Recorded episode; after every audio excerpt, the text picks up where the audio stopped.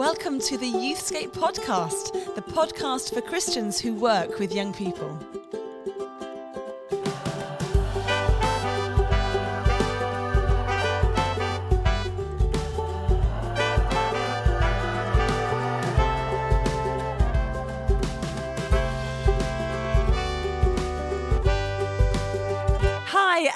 Welcome to another episode of the Youthscape podcast. We're so glad that you joined us. My name is Rachel Gardner, and I'm joined as ever with my lovely friend Martin Saunders, sat in an equally gorgeous chair. Martin, it's so good. How long have we been doing this podcast together? Well, we are at episode 200 and something. Fantastic. So at least probably like five or six, five, six years. Maybe, oh my gosh, it more than that. It might be. So, yeah, a long time. And in all this time, I feel that this season where we're talking about, we've not called it Elephant in the Room, but we're talking about those things that are quite difficult to talk about. That was the original title, that wasn't was it? the original title. I feel this has been one of my most dynamic. Yeah, I'm really enjoying maybe it's because we're getting older and long in the tooth, but I'm really enjoying chatting about opening the box on lots of stuff and saying this is tricky in youth ministry and this is tough and we've got more to come, people. So it's been a long season, but there's more to come. Well, it's interesting, isn't it? When I I used to, I don't know if I've mentioned this before, I used to edit Youth Youthwork magazine, and I used to think when I first started doing that, surely there's not enough to talk about to put out a magazine every single month. But we did. We we packed the thing full of. I am not going to try and sell it to you. You can't get it anymore. But you you used to pack it full of different articles, and there was always different angles and yeah. insights and ways into talking about youth ministry, youth culture, young people, the church. There's actually seems to be like an infinite number of things to talk about. So I always think, gosh, how have we managed to do 200 and whatever episodes of this?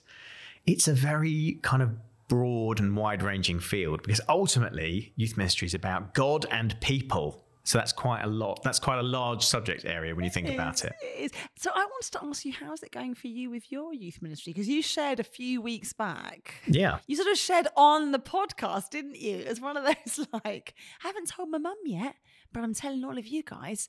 Um, I mean, about, funny story. I saw my mum at the weekend, and you? I hadn't told her. You hadn't so, told her either. Uh, so you're stepping that's down actually from being true. From from sort of full or part time. Yeah, very part time. Very part time being thinking about being a volunteer still not sure yes. about that have you resolved that dilemma well here's the, here's the interesting thing we uh, the job as far as i know the job is probably still even as we speak and record this and it goes out, um, it's still available. Mm-hmm. We went through a round of recruitment. We didn't have a huge number of applicants for it. We didn't find quite the right person. We advertised again.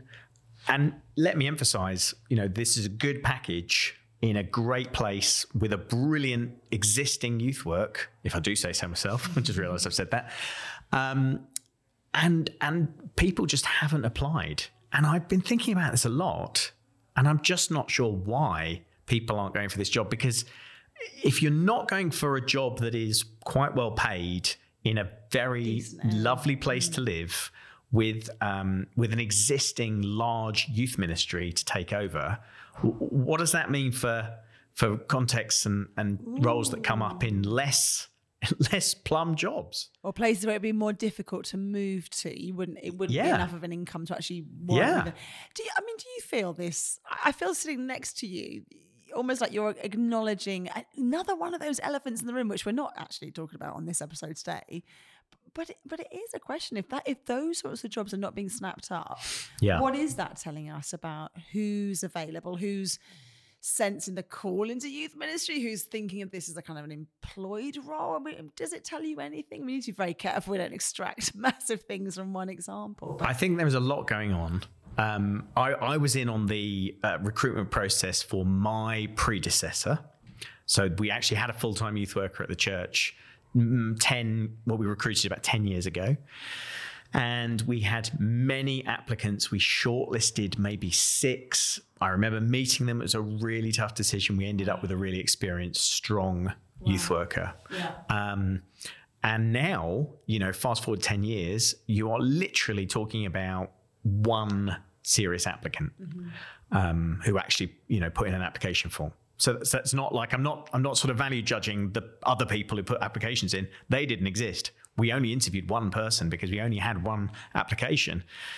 Well, what does that what does that tell us? Well, I think we do know that there's a, an overall picture of decline. We do know that people aren't coming out of training colleges in anywhere near the number that they they were ten years ago.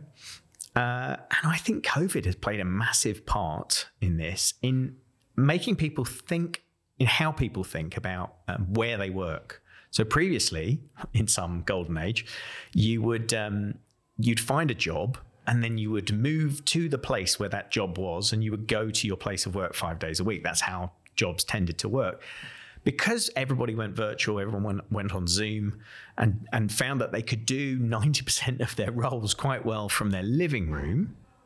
Now people approach work completely differently. So m- most people haven't yet returned to work full time, and a lot of people have actually, you know, there's there's research that says that uh, about a third of people would quit their jobs if they were asked to return to them full time. And I think in, in even in youth work, where we are sort of um, we we know that we're going to have to move somewhere to a job. You know, that's sort of built in.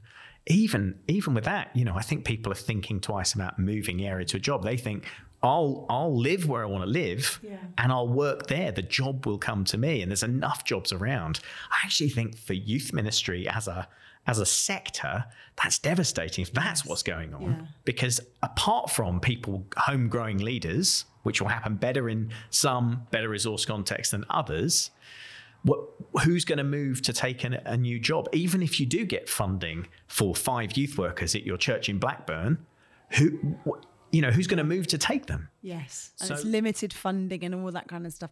I guess, I mean, the other really tricky aspect of this is we've probably had 20 years now of a narrative in the UK church that churches can employ staff, but what's come out of that has not always been a really positive picture. You know, we we always sort of well, we don't joke about it, but there's a narrative that youth workers stay in post for two years max. You know, if you're lucky, and and and what's not spoken in that space is because actually church leaders can be pretty poor managers, or because actually it's a really un, undefined role. You know, what is it? Do you want an evangelist or a disciple maker? Do you want an outreach worker or a social action worker? You just call them a youth worker and expect them to do everything. So I, I guess we're in that really interesting moment actually where we need to reshape and rethink what it is that we're talking about and then calling people again into that and if if our hunch is that there will be those who are full time, either employed or because that's how they choose to do it, and they'll carry an expertise around that. We need that. We need those people. There will be a whole army who will be volunteers and will know enough and be skilled enough to run what they're doing on the local sphere. So I, I feel like you, I feel quite conflicted about this. I feel gutted that churches that are wanting to invest in young people and have the funding don't get the people applying. Um, but I'm heartbroken that people that do the training come out of it often saying, "Oh no, I don't want to work for church." That's just that's heartbreaking. So I don't know where we go from here. Watch this space. Well, maybe. I don't know where I go from here because obviously we're, I'm not just going to um, walk away. You know, I was hoping to kind of just step back and become a volunteer. Obviously, I can't. I can't just leave it. You know, this has been uh, apart, apart from anything else, very pragmatically. I've got three of my own kids in the youth group, so I've got extra investment in not walking away. But I, you know, I, I won't do that. So maybe we will have to have a, a different sort of shared leadership model. Um, but I, I can't quite believe, having been in the sector for for 20 years, that with a good salary on offer, a good package, a good church, good people around you, a volunteer team, lots of young people around, lots of exciting opportunities, not a bite. back to my old my old uh, drum beat, whatever it is, a thing I the, the drum I bang. How do people find out about roles? Honestly, Yeah. magazine was classifieds at the back. That's where you found out about Yeah, stuff. I do think lots of people just don't know where the jobs are. Well, I don't know if I've mentioned this, but I used to be editor of Youth Work magazine, and in the back Did we you? used to have holidays in Spain. eight, nine. Yes, there was a holidays page, but but eight, nine, twelve pages of jobs. All go straight to those pages. That's why people, did. sadly, that was what I discovered was that that was the only reason people. Yeah. Um, maybe that's why people will start listening to the podcast is if, we do job ads. Well, it's not a bad thing because I think actually, how do we get the right stuff in front of the right people? And you guys listening are the right people. You're who we're talking about. Do you know So- what I like about this conversation is It feels a bit naughty. I feel like we're having like a private conversation, just decided to have it on we the go a bit meta, don't we? Yeah. I have been awake since 4 a.m., so that's probably part of I, it I think we're allowed to talk about this. I think we can. But it, these are these are the real issues that we are currently facing, aren't they? And it will change moving forward. Anyway, we weren't planning on chatting about that at all. Well, we don't plan. We know we don't plan. We just go with where the Holy Spirit leads. Oh, I'm not sure where that goes. but we have a fantastic guest today. Yes, we do. Oh, who's going to save the day? She will save the day, absolutely. So tell us a little bit about how we. yeah, so this is Clare Williams, who works for OCCA, the Oxford Centre for Christian Apologetics. Um, and she's a brilliant apologist. Mm. She also runs her own ministry called Get Real, um, which is sort of facing. Uh, apologetics more towards the black church. Um, but she uh, is a fantastic communicator and explainer of things. She's been involved at National Youth Ministry Weekend uh, and satellites over the last couple of years. What I love about her is um, every time she says something, even if it's like a like a short sentence or a, she says something right. very concisely, I'm always blown away. There's mm. something every time I hear her, and I don't, yeah, I can't say that for many people. Poetic, yeah. Every time yeah. she says something, I'm like, wow. And there's definitely a moment in this interview where you will feel that too. Well, I, I was the, I had the privilege of hosting her at the National Youth Ministry Weekend, a panel. It was her Chris Curtis and Amy Orr-Ewing. Wow, some brains. I was, I was just like fumbling through my questions. So, um, the Bible, any good? Go. She was absolutely fantastic. So, as you say, absolutely brilliant, drenched in this stuff, and what comes out of her is, is gold. So, people get a notepad and pen. This interview is absolutely brilliant. Youth workers often tell us they're starved really meaty stuff when you get to think not just about what you're going to do next week in your youth group, when you have a chance to explore the why. What are the big challenges in culture, and how do we in the church respond? If we don't think about that stuff, we're in danger of just repeating the same old material, but with less impact as young people's world changes. And that's why five years ago, Youthscape teamed up with St. Mellitus College to launch the Youthscape St. Mellitus Annual Lecture. It's a free evening event where you'll get the deepest and latest thinking about young people and youth work. On the evening of May the 15th this year, we're holding the 2023 lecture. And guess what? You're invited to come in person to St Mellitus College in London or to listen online, all for free. Chloe Combi is one of the UK's most admired broadcasters after her award winning podcast released during lockdown, You Don't Know Me, in which she interviews young people about the issues that matter most to them. Their startlingly honest words about everything, from gender to education, challenged our assumptions about teenagers and what they really believe. In this year's lecture on May the 15th, Chloe will be sharing her latest findings alongside Chris Russell We'll be exploring their implications for Christian youth ministry. Uh, it's your chance to get some really deep insights that take you beyond what game to run next week and help you to step back and see the bigger trends emerging. So there are two ways you can attend, and both need you to register in advance on the Youthscape website. If you come in person to St Mellitus College, you'll get a glass of wine, a goodie bag, and a free download of the lecture audio and video to be able to listen again afterwards. If you can't get to London, you can listen online, but you'll also need to register in advance at youthscape.co.uk forward slash lecture. That's youthscape.co.uk forward slash lecture. Tickets are available now to take your chance to get some really meaty thinking about young people and youth work. Unless you're a vegetarian. In which case, you'll get some meat free Quorn thinking. Does that work? I'm not really sure. Anyway, see you guys on the 15th. So, Clare, thank you so much for coming on the Youthscape podcast. Um, you've been involved in a few of the Youthscape events over the last couple of years, but for, for people who haven't met you yet, do you want to just tell us a bit about yourself and uh, and what you do, and maybe also kind of how you you got there, the journey you've taken. Sure, thank you so much um, for having me, Martin. Uh, it's good to be back working alongside Youthscape. So yeah, I was born into a Christian family, the daughter of a Jamaican preacher, and so I was in church a lot uh, made a commitment to faith quite early. And then I would say in like my mid to late 20s, started to have some questions. But I was having those questions and doubts about my faith, but I was in church anyway. So I was kind of like going through the mm-hmm. motions, but had some real deep questions going on underneath. And then um, I left my teaching career. I was a teacher for 10 years in secondary schools. Uh, it was a perfect storm, lots going on. So I left my teaching career and I trained in apologetics with OCCA, Oxford Centre for Christian Apologetics. And from there, um, just got passionate about sharing the gospel, um, seeing people's lives transformed. but doing so in a way that gets rid of the barriers, um, the intellectual barriers and the barriers prior to saying, oh, because the Bible says so, you know? So, um, and that's what I, what I do now. So now I work with OCCA as um, a speaker and tutor. So going around doing lots of different uh, events, whether that's e- equipping the church or um, engaging the culture. And also during my time as an OCCA student, I kind of saw a little bit of a gap in apologetics in, in, that some of the questions that say my community, the Black British community, would ask about um, Christianity that weren't necessarily being answered by your sort of classical apologetics model. And so I created Get Real, which looks at um, questions and objections to, Christianity around race, racism, that sort of thing. Well, can you? So we'll probably get onto this more later on, but like what might some of those objections or, or questions be particularly yeah so questions like is christianity a white man's religion or a western religion um, who did uh, black and indigenous people pray to before the, the transatlantic slave trade? Um, is the Bible a tool of oppression? So on and so forth. And we're going to get onto mm. a bit of that later on. Um, just tell me briefly what teaching was like. So you taught for 10 years. Was that secondary school? It was secondary school. I mean, I salute all primary teachers. I can't do it.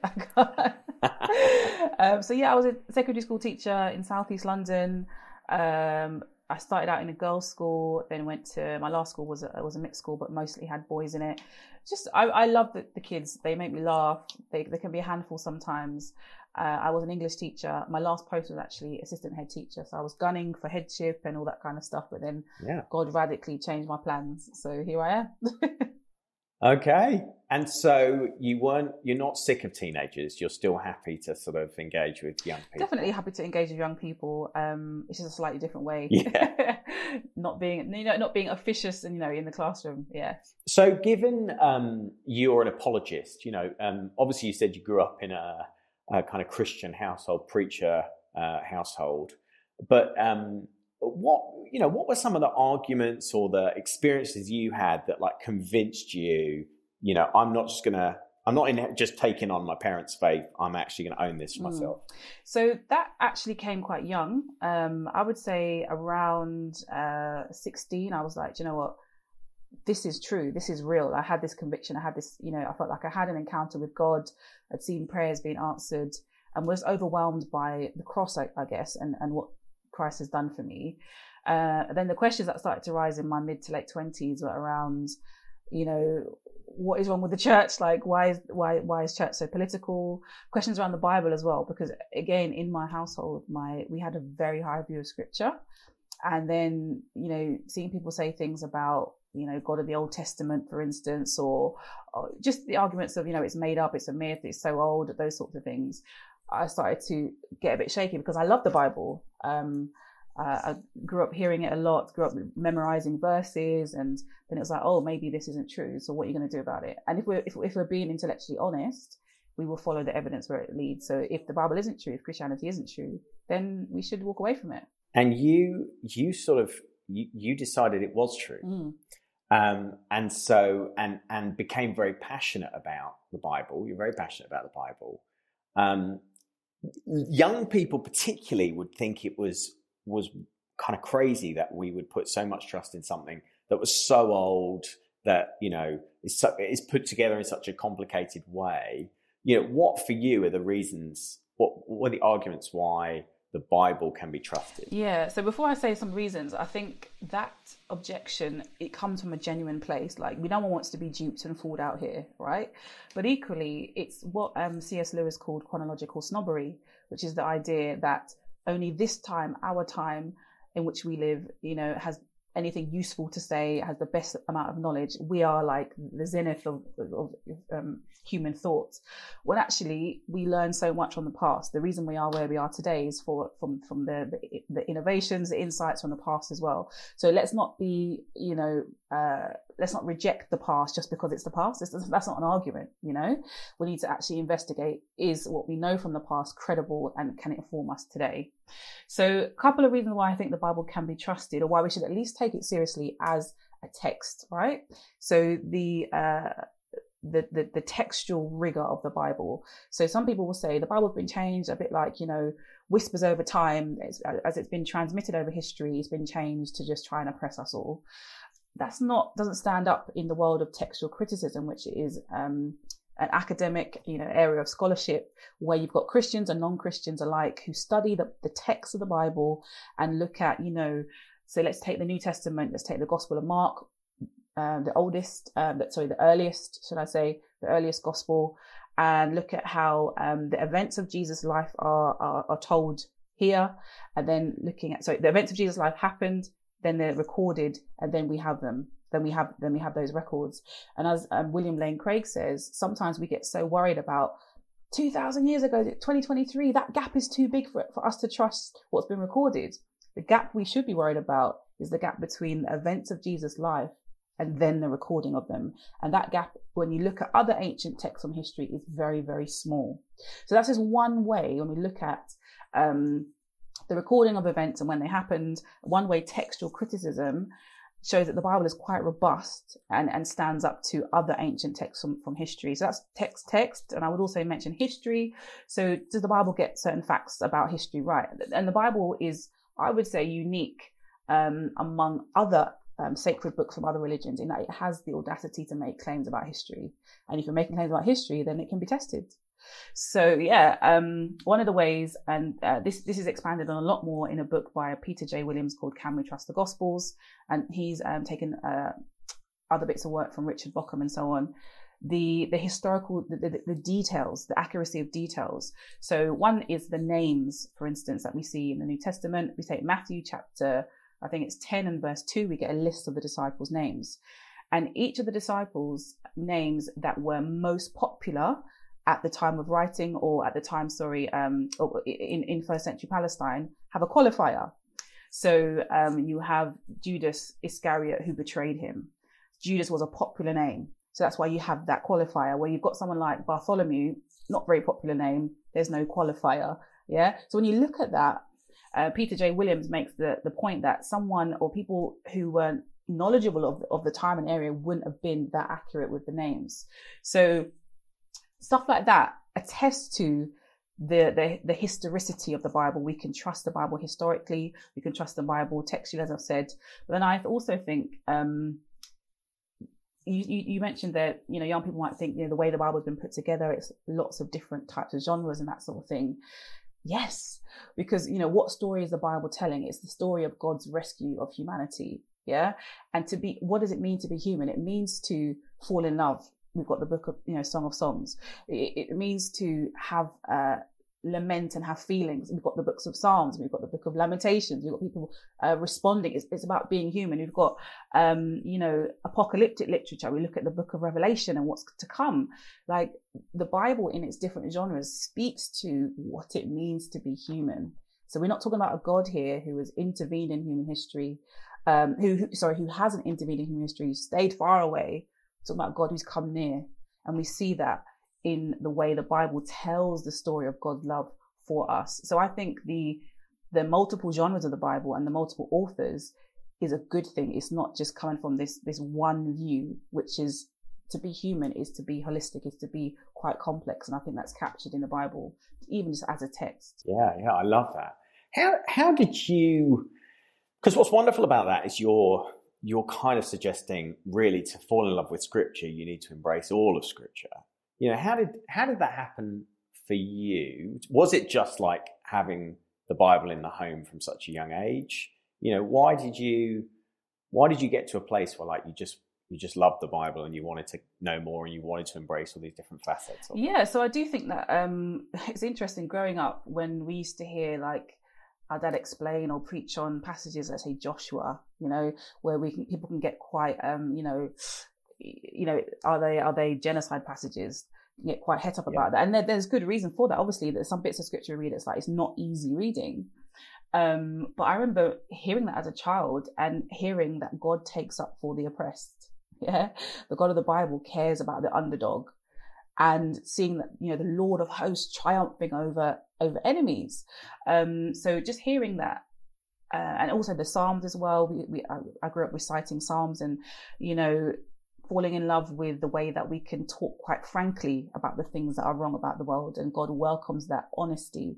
Not just, you know, we don't have to be pious and pretend everything's okay. So I think those are my sort of younger experiences of the Bible. Um, but then as an adult, particularly around 2020 with the whole Black Lives Matter stuff and the, the murder of George Floyd, and getting into difficult conversations with people, was a very, very, also COVID obviously as well, reading the Psalms and just seeing that God is a God of justice.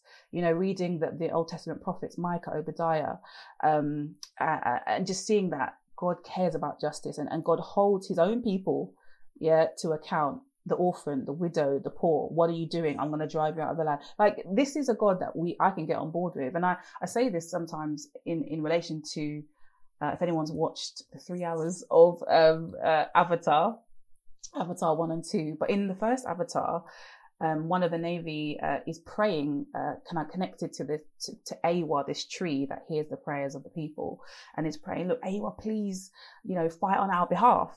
And then someone else from the Na'vi tribe says, "Look, um, Eywa doesn't do that. Eywa just looks to restore the balance of humanity." And I was watching it, I was thinking, no, like I want a God who is going to intervene is going to overturn injustice. And so that's one of the beautiful things you see threaded throughout the whole of scripture. And then we see that ultimately displayed in Jesus Christ taking upon himself our, you know, the, the just wrath, wrath of God. So that's, yeah, I just think in different life phases of my life as I've grown and as I've questioned scripture as well, going back to it and wrestling through, and I still have questions now about certain things. There's some things I read in scripture that's mm. not easy, but um, it just speaks to what it means to be human, but a God who's done something about that. I love that. I love that. You're getting me excited about the Bible, Clare. Um, so we're doing a season of um, tough questions, tough questions for youth ministry. And um, the question we're going to look at today, we, we just touched on it in the intro there, is um, is the Bible a tool of oppression? And really, we're asking that because that will be a question that young people come with, and they'll have some some preconceptions about faith, but particularly the book that we use, because through history it has been misused by so many people. And today, you know, we, we even look at, you know, Vladimir Putin looking at uh, his invasion of Ukraine as a, as a holy endeavor, as a, a, a restoration of a church, you know. So therefore, young people are holding this question um, and it's very present. You know, so do you think that's first of all, is it a fair accusation that the Bible is a tool of oppression? So I think it is fair to say that the Bible has been used as a tool of oppression. The Bible has been weaponized, but to say that the Bible in and of itself is a tool of oppression, I think is a bit of a misnomer. And the reasons for that is when you actually start to look at what the Bible says about oppression, you don't get you know some of the arguments that that that Putin is making. You don't get, and one of the things for me that this question comes up a lot, and the angle I take it from is the whole use of the Bible and and Christian Christianity uh, during the transatlantic slave trade. Mm. So we know, for instance, that. Um, uh, formerly enslaved Africans were not permitted, to, uh, they were kept illiterate, so they weren't able to read. And even when they could read, so you, you kind of see that in Mary Prince's slave narrative, she was a formerly enslaved woman and she started to learn to read. And um, she talks about how her mistress wouldn't even let her go to church um, because suddenly, if if someone that you're enslaving suddenly decides to become a Christian, how can you the whole kind your whole um, idea of enslaving them falls apart they're your brother in christ you can't do that sort of thing so anyway let's get back to the point the Bible was used to enslave. And there was actually something called the Slave Bible, where a good portion of scripture was taken out of the Bible. So passages about um, liberation, passages about freedom. So God delivering the um, the Israelites from slavery in Egypt, that was taken out. Like the literal script, the pages of that were taken out, and then it was only it jumped to the Ten Commandments, right?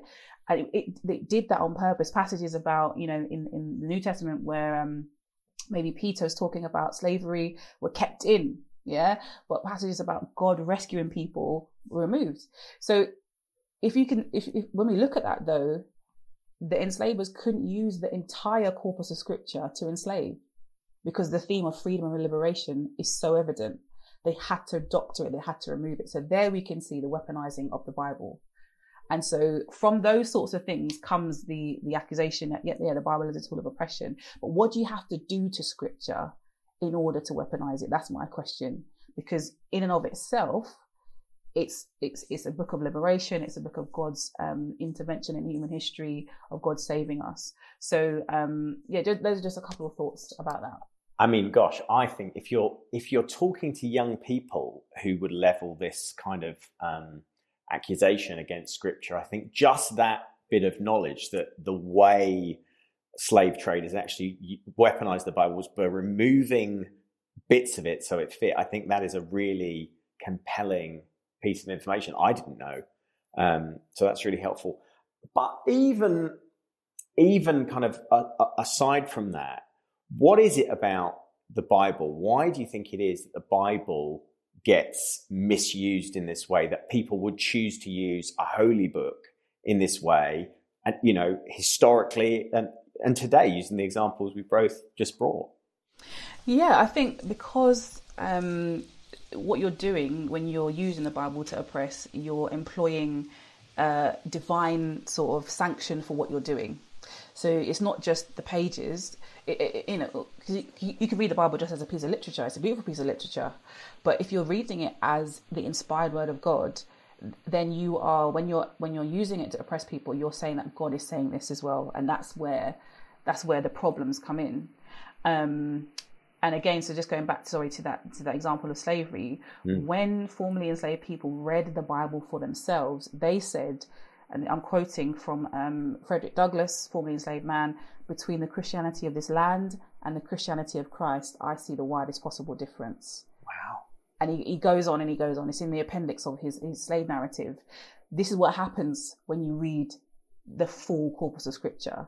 You mm. see God for who He says He is, for who He has revealed Himself, not and ha- not how people have decided to to weaponize and use it. And, and and also, okay, let me just push this back to some of the young people we might be engaging with. So we know that there's a huge critique of capitalism right now. I'm not here to ask people to you know put their political mm. flags uh, up, up up in the air, but when when sort of there's a culture of critiquing capitalism for whatever good or bad reason, right? And so maybe we should have some more Marxist critique of the world. Maybe we should have more Marxist ways of looking at the world. Now, Marxism in and of itself, when you just look at it as a theory, can be people might say, you know, it's quite uh, a helpful tool in terms of sharing out wealth. Okay, unlike the, the the, you know the transgressions of capitalism. When we see capitalism enacted in human history, what have we seen? Uh, sorry, Marxism. What have we seen? Mm-hmm. So let's take Stalinist Russia, supposedly built on Marxist principles, deaths upon deaths upon deaths. Mm-hmm. Now, I'm not here to say that Marxism in and of itself is totally wrong, but you can see how it was weaponized by a system. You see that? So, yeah. in the same way, any idea can be weaponized. And this is why it's really important to get back to the source and read scripture for ourselves, not to proof text, not to read some meme on social media and say, aha, there we go, that's why I'm not believing scripture. Read what scripture says for itself. I'm, I'm really interested um, in the work that you're doing with Get Real um, and, and why you decided that you, you, said you saw there was a real gap there.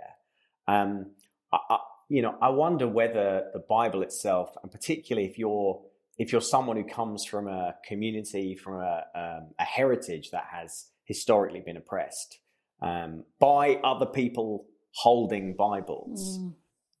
I wonder whether the Bible itself becomes, and you know, a bit of an obstacle. Whether whether the whole thing is a, an obstacle that needs dismantling and deconstructing. T- t- tell us a bit about what you've been doing and, and why you feel so passionate about it. Yeah, I think that sometimes the rejection of the Bible based upon what we've just described here, the use of the Bible to oppress uh, black people in the past, and even today in terms of some missionary work that still continues to go on, certain kinds of missionary work. What it actually does, first and foremost, is center, okay, oppressors it makes it look as though the only time black people encounter scripture was at the hands of enslavers. Now we know that there was a significant time, but it's not the only time. You look at church history, you look at some of the early church fathers, they were from North Africa, Augustine, Tertullian, and so on. When you look at the Ethiopian church, produced some of the, the strongest Christian, you know, Orthodox scholars we know, Shenouda, okay, writing uh, uh, great pieces of orthodox theology. There's a, there's a scholar called, um, what's his name? Vince Bantu, Dr. Vince Bantu, and he's he's learning and reading sort of ancient languages and just seeing that when we look at these African texts, these African sort of commentaries and theological pieces on the Bible, on, on, on Christianity, they're very orthodox in their faith. They had their own haymanot, their own theology. And so whilst I take the grievance, I really do, and there were just some horrors. You know, anyone who reads a slave narrative, you know, you've got to have a strong stomach because they don't play with what was done to them in the name of the Bible. But actually, when I look at this, those same people who had every reason to reject Christianity, they themselves read scripture and, and, and critiqued and condemned the institution of slavery and the way the Bible was used, but they could see that the word of God is good. For me, I have to, I have to, I have to give them credit. That, that, that at least warrants investigation. And the people who should have and had every reason to reject Christianity on the basis of what we're talking about didn't. Why is that? What is it about Jesus? What is it about the story of God, you know, entering our world that is so compelling? So um, I I kind of pushed back against, you know, it was weaponized, and it's true, it was, and I I, I will shout it to the, the cows come home. However, are we just centering the oppressors and actually looking at people who've taken Jesus and his claim seriously um, over over time? Yeah, what do they say about it? And so, just finally, can you tell us a bit about Get Real? And um, people might be interested, like watch some of your stuff. It's it's very accessible, isn't it? So there's a lot of video. Uh, it's quite easy to get into. Do you just want to tell us about what you do? Yeah, so um, I try to look at objections that come from particularly the Black British community. There's lots of sort of apologetics that happens with my African American brothers doing some great work, but I think the UK is a slightly different context. So looking at some questions, you know, is the Bible a tool of oppression? Uh, is Christianity good news for women? Is Christianity good news for black women, for black men? Um, and actually dignifying those objections to say these are real, these are felt, okay? Uh, and what was done was unjust but then what is the truth and what is the beauty of Jesus Christ and the Christian faith? So that's what I try to do. Uh, videos to address that. Have um, IG lives. I'm on Instagram at GetReal321. Have IG live discussions on suffering, justice. You know, is there more than one way to God? Um, there's right now a, a particular movement of uh, young black people from Christianity into sort of other indigenous beliefs or um, black consciousness religions like Nation of Islam or Hebrew Israelites, and you know responding to those objections and to why people move, make the move, and ask you know trying to show them no, come back, come back home. So those are the reasons I do it. I think um, there is a gap, and I think um, it's partly because to say that I don't want to be a Christian because Christianity is racist or it's been used as a tool of racist oppression. Sometimes it's not dignified by other people, and I think that's I think that's I think that's um, a failing of the church, and I think it's a gap that needs to be addressed. So that's what I do. I do what, what I do.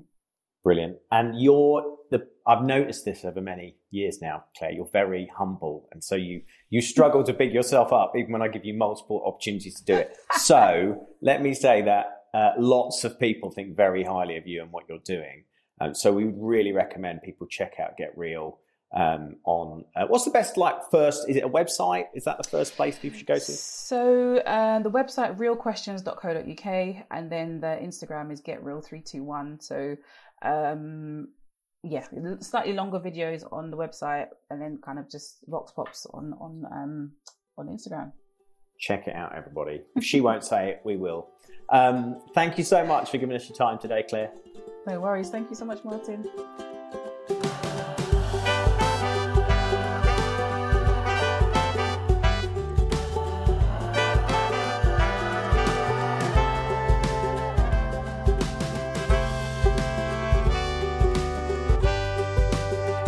as promised, it was a great interview. What stood out for you when you were chatting with her?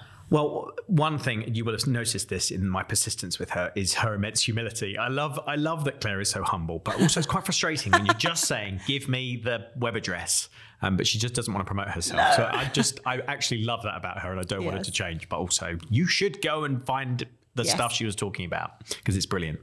Um, the thing that she said that struck me between the eyes was talking about the specific edition of the Bible that was created by slave owners in order to keep people enslaved Be- because in its entirety the bible does not support slavery you had to produce a reduced redacted version of the bible in order for it to fit that narrative and i thought that was just like for me i was like that's a brilliant apologetic and really helps to to answer the key question that we were we were addressing about whether the bible itself is oppressive and, and she was saying only, the Bible's only oppressive if you take bits out. Isn't that wonderful? So, um, yeah, I, I, I mean, I thought it was great. Listen to it again. Oh, it's absolutely fantastic. And even as you're, as I was listening to you guys talking about that, the sort of sideways step for me was, you know, white evangelicalism in the States, sort of Christian nationalism, Yeah. God supports us having guns, like the way that you have to kind of remove stuff from scripture or over highlight other stuff to it. get to a place where you say, America is Israel. Like this is the promised land. And, and, and we've done it all throughout history, haven't we, to support our own worldview, our own perception. And, and I thought that was really powerful and quite a helpful hermeneutic tool, Yeah, you know, to help us sort of understand how in every generation the the the, the injustices that have been, you know, that have been sort of put in the name of the Bible. Like, you have to do something like that with it. I thought that was really powerful. And I suppose the- the question is how I mean, like, how do we as youth workers sort of help get behind the scenes with young people who are reading scripture through their own social lens? Our own uh, director of research, Dr. Lucy Moore, was just chatting with me upstairs actually about how a little bit of research, which will be coming out very soon, so listen for this, is um, how young people are responding. How are like about the, the idea? Let's see what, what they feel yucky, what's a bit icky, and the word power, God being mm. powerful. And we were talking about do we rehabilitate that word or do we say actually if it is so socially driven by people in power are oppressive, they abuse, they let people down, they're disappointing.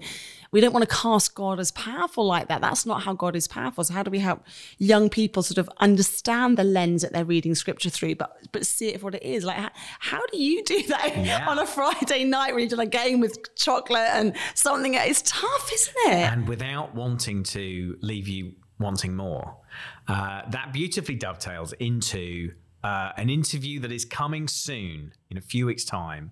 Uh, with Dr. Alonzo Paul, who uh, is um, uh, a brilliant colleague of uh, of Clare's at the OCCA, um, or we talk about the power dynamics at play, particularly in the Old Testament. But I, I guess as much as we can, and this is not easy at all. I, I realize when I say this, this is not an easy thing to do, but we have to help young people grasp the entirety of the scriptural narrative. It's it's if you pick and choose, if you over highlight, as you say, one bit, one characteristic of God, one way that God behaved in one story as perceived by one writer at one time, Yeah. then yes, it's all going to feel a bit warped and out of shape. We have to, as much as we possibly can, help young people to hold Old and New Testament and the whole of the story as well. Yes. Um, in in context and tension, which is not. I mean, that's not easy, is it? I had a little ex- experience this recently, actually. So my little boy is five and loves dinosaurs, probably like most five-year-olds on the planet. Absolutely adores dinosaurs. And I, I grew up in a kind of a wing of evangelicalism that was very nervous about dinosaurs because where are they in scripture? And what happens to that? And the earth is only like five minutes old, all that kind of stuff I grew up with. I had to deconstruct. Um, and there's this brilliant book, a little plug. There's this brilliant book that's come out, written by Christians who are paleontologists. Like they okay. love dinosaurs. They they know about dinosaurs, and so this book for children about dinosaurs is all about helping children understand the wonderful kindness and power of God expressed through dinosaurs. It's absolutely brilliant, and it sort of it dovetails fantastic arch- archaeology and science and paleontology with this deep, rich understanding of the story of God. So it doesn't try to shoehorn when did dinosaurs fit in the Bible, but it sort of says if dinosaurs are a creation of the Creator, what do they say about? And they talk about God's kindness, the way dinosaurs cared for things. I mean, it's absolutely brilliant. And my, I, I just watched my little Thomas. His eyes light up as these two worlds like collided. Yeah. This is the God that makes the dinosaurs. It was just so beautiful. So, so when we create those spaces where young people, it can be dismantled Hmm. and and kind of lenses come off eyes. I think it's it's a beautiful gift that we can give to each other and to ourselves, isn't it? I'll tell you what, in this episode, we've done uh, guns. We've done uh, the shortfalls of American Christianity. Oh, yeah, it's always nice to blame someone we've, else. we've it? done we've done dinosaurs. Uh, Yeah. Basically, we are reinforcing our position as the slightly dodgy liberals at Youthscape. It's oh, the not que- we're just true. We're very questioning. broad. We're very broad. We're very broad. But it's interesting to ask these questions, isn't it? And and these difficult conversations. That's what this whole season is about. How how do you create spaces to have to host some of these difficult conversations with young people? So I hope it's appropriate for us to just segue slightly into a plug. Ooh, a youthscape plug. That doesn't sound like us. I hope that's all right. um, but I just want to tell you uh, about a new resource that we've been developing for, would you believe, two years. This has been actually over two years in the making. Uh, and we might talk about why that was. Mm. Uh, but I just want to give you a sneak peek. So you can't get it yet. it's sort of coming. You can hear it. You're doing an on, you're doing It's an audio unboxing. I'm not sure if that works. Um, but um, This is good. Yeah, so this is coming soon, but we just thought we'd talk about it first on the podcast. So, It's called Anti Racism Conversations. And I've opened the box. It's a lovely little box. And inside, there are some activities and envelopes. And I've got the facilitator's guide. yes. Uh, It's a resource designed to help young people from every background talk through one of the biggest justice issues of all time. So, if it's one of the biggest justice issues of, of all time, why did it take two years? Surely it needs to be done quicker than that. Yeah, so If we, it's a biggie. we knew um, after the killing of George Floyd in 2020, we we knew that um, we wanted to get moving on a, a resource to help youth groups and schools think about their part in dismantling historic racism, um, or what we might call anti-racism rather than just racism, um, and non-racism. Uh, and we got to work on it straight away. And the truth is, it's a very difficult thing to get right because there's a these are this is real people's lived experience. This is real people's lives. Um, it is a incredibly hot and contentious topic, um, and so we took our time over it, and we involved loads of people in it. We had a sort of editorial panel that was consulting on it as well. So, like a, I'm just trying to think of like the a Christmas cake, like a Christmas cake. You can't if you want a good Christmas cake. It's gotta have- You got to do.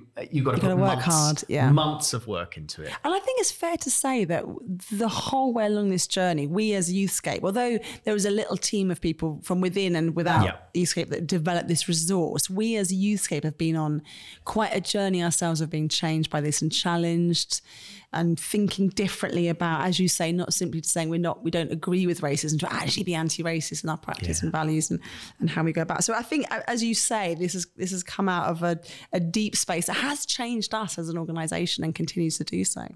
So, so can people get their hands on No. it? Is that? Oh, why are we plugging? No, they can't. they can't. But I, but I wanted to tell you it was coming. And Oh, so I see, I what, see. what it what it is is it's um, it's three sets of activities for youth groups to use. The first set of activities focuses on helping you identify where you you or those in your, in Hmm. your community may be holding or expressing racist attitudes or behaviors. That's step one. That's if you think of it as traffic lights, right? That's the red. So that's stop. Yeah. And then there's a, a second set of activities, which is is our Amber Look and Listen set of activities, which is all about um, learning and trying to understand actually what's at play, what's going on, how racism happens, still takes takes hold in our communities even today. Even those of us that like to think, you know, I'm not racist, I don't see color, all of those things help us to understand what's really going on. That's, I mean, I have to say, if it's if it's appropriate, that one's really fun. 'Cause There's lots of, of, of engaging and listening with lots lots of voices. Um, there's different mini games that you can play, including a takeaways World Cup. Uh, I won't say any more than that, but that's my favorite thing in the box. And then, um, and then the final set of activities is a kind of green go, and that's all around. Okay, so what does it look like? What active steps can I take in my life? What can we do in our school? What can we do in our youth ministry uh, to become anti-racist? So it's a three-phase journey. It's youth guided, so the idea is that young people choose which activities they want to take, and it's all in a loving, lovingly presented pizza box. And it's fair to say as well that, that one of our sort of values as Youthscape is that uh, young people themselves are involved in the development and Yeah. piloting of this. So Yeah. this will have been used and seen and developed by different groups of young people because that's always our awareness, isn't it? We have an actual group of young people in front of us who might be feeling a whole range of things around this topic, vulnerabilities. It might be that we're working in a particularly monocultural area or, or, or a more diverse area. And that's all been thought about as we've been developing this res- resource. Well, that's one of the reasons why it's taken so long. Yes. It was it's it's had various names, one or two of which were misguided and horrendous, and I'm not going to share with you. Um, we just hadn't thought properly, um, and um, and we tried and tested it with lots of groups, and actually we did a pilot with a group um, from the YMCA in Scotland actually last year. Um, so this is a whole year into development, a year b- before we actually published it, who basically ripped what we'd prepared to Brilliant. shreds. Love it when young people we do that. So we almost had to start again. So this thing's been through various different iterations. Brilliant. Um, in terms of like our innovation process, this is the landmark resource in terms, or the flagship resource Yeah. in terms of having, uh, you know, really interrogated the ideas, developed it properly, tested and piloted it over and over again, enhanced it, and finally. There is that what looks like a pepperoni pizza box Brilliant. in front of you. Well, thank you very much. So much in this episode. So, so full. So, friends, I think we're going to let you go. Get a lovely coffee, whatever today is holding. Go well, go gently, and we'll see you soon. My name's Sam, and my unsung hero is a wonderful woman called Nadia, who was uh, the worship leader at my church growing up and spent many, many hours with me.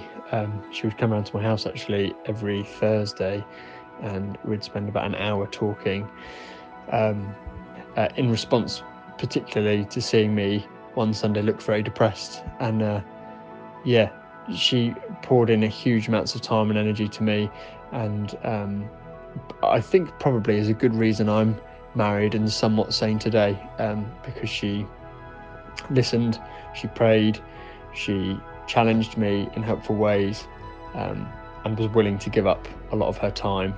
And i think even if i didn't know it then or really would be able to articulate it then uh, feeling that valuable to someone or that cared for was was very very significant. So um, yeah that's nadia